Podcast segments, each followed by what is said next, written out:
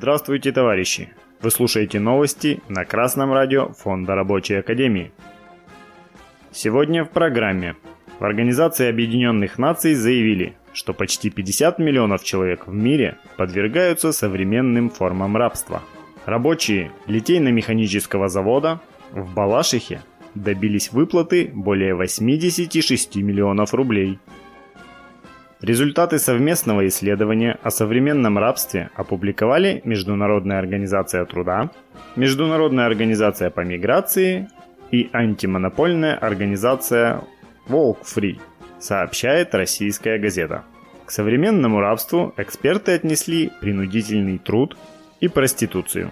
Около 28 миллионов случаев – а также принудительный брак в детском возрасте – около 22 миллионов случаев.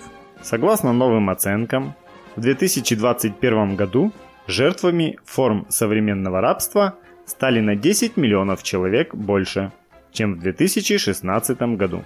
Причем больше всего пострадали женщины и дети. Большинство случаев принудительного труда, 86%, были обнаружены в частном секторе, в таких отраслях, как производство, строительство, сельское хозяйство и домашняя работа. Остальные 14% случаев эксперты отнесли к принудительному труду, санкционированному государством. В отчете говорится, что основной формой принуждения, используемой работодателями, было преднамеренное удержание заработной платы и угроза увольнения. Красное радио Фонда Рабочей Академии обращает внимание слушателей. В докладе свободным считается труд только того рабочего, у которого не удерживают зарплату, угрожая при этом увольнением. Но в таком случае более половины людей в мире находятся в рабстве. Зарплата и так удерживается путем роста безработицы и обесценивания труда. Реальное содержание зарплат тоже сокращается благодаря инфляции – при этом капиталы владельцев предприятий возрастают, а угроза увольнения и так постоянно существует для рабочих. Ведь средства производства доступны работнику лишь как чужие средства производства. Так что речь идет не о рабстве, а о прямых следствиях нормального капиталистического развития. Замечая сходство, нельзя забывать и о различиях. При рабовладении развитие техники не могло обеспечить развитие всех трудящихся и только капитализм впервые создает условия для этого. Но сам же и ставит препятствия. Частные владельцы присваивают плоды общественного производства, мешая развитию общества и обрекая его на кризисы и войны. Даже по буржуазным оценкам, наступление капитала на интересы трудящихся становится все более агрессивным – не в последнюю очередь это связано с временным поражением социализма в нашей стране и распадом Союза Советских Социалистических Республик. Долгие годы буржуазные руководства других стран вынуждены были поддерживать уровень жизни своих рабочих, чтобы не разделить участь буржуев Российской империи. Сразу после победы СССР во Второй мировой войне Рабочие всего мира с большой симпатией и надеждой смотрели на Советский Союз. Буржуазным правительствам понадобились долгие годы очернения нашей страны, организованной лжи, преувеличения наших неудач и замалчивания своих преступлений. Но сама повседневная жизнь рабочих уже развеивает этот туман. Как и прежде, вопросом сохранения общества оказываются действия рабочих.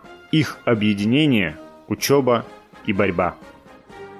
По данным Федеральной службы по труду и занятости, выплаты долга по зарплате добились 436 работников открытого акционерного общества Балашихинский литейно-механический завод. В территориальный орган Роструда в Московской области поступила информация о задолженности по заработной плате. Инспектор труда установил, что работодатель допустил образование долга по оплате труда с марта по июль 2022 года. В результате мер, принятых Федеральной службой, сумма выплат составила 86 миллионов 600 тысяч рублей. Красное радио Фонда рабочей академии отмечает, часто от работников, которые не знакомы с Трудовым кодексом Российской Федерации, приходится слышать, что они готовы потерпеть невыплаты зарплат и что они боятся потерять работу. Иногда приводят основания, что у администрации имеется на них компромат. Что ж, грамотному коллективу будет не лишним в ответ завести свой компромат на администрацию.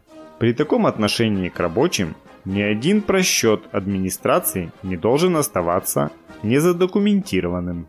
Вам не выдали средства индивидуальной защиты, но потребовали выполнения работы? Минимум трое рабочих, не привлекая лишнего внимания, составляют акт о нарушении, делают с него копию и кладут в укромное место. Представитель администрации угрожал работникам?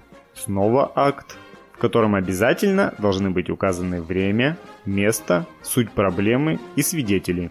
Личности свидетелей руководству завода знать не обязательно. Со временем стопка таких документов заставит одуматься руководство, если ему захочется раздробить коллектив и поодиночке запугать рабочих. Но прежде всего, в прямых интересах рабочих проявлять личную дисциплину, чтобы не попадаться на крючок администрации. Дисциплинированного рабочего из боевого коллектива невозможно уволить, если только он сам не выразит такого желания. В таком случае, при задержке зарплаты более 15 дней, коллективу уже ничто не помешает, в соответствии со статьей 142 Трудового кодекса Российской Федерации, написать заявление о приостановке работы до полной выплаты зарплаты. Новости читал Алексей Чопа с коммунистическим приветом из города Свердловск.